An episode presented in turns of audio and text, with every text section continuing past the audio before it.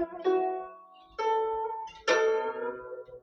三字经》原文：头悬梁，锥刺股，彼不教，自勤苦。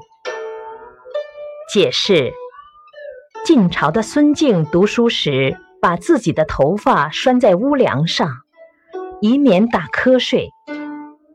战国时，苏秦读书，每到疲倦时，就用锥子刺大腿，他们不用别人督促，而自觉勤奋苦读。启示：要想成为一个有学问的人，必须自觉的刻苦读书，因为求知识这件事，任何人也代替不了。只有通过自己努力，才能学到。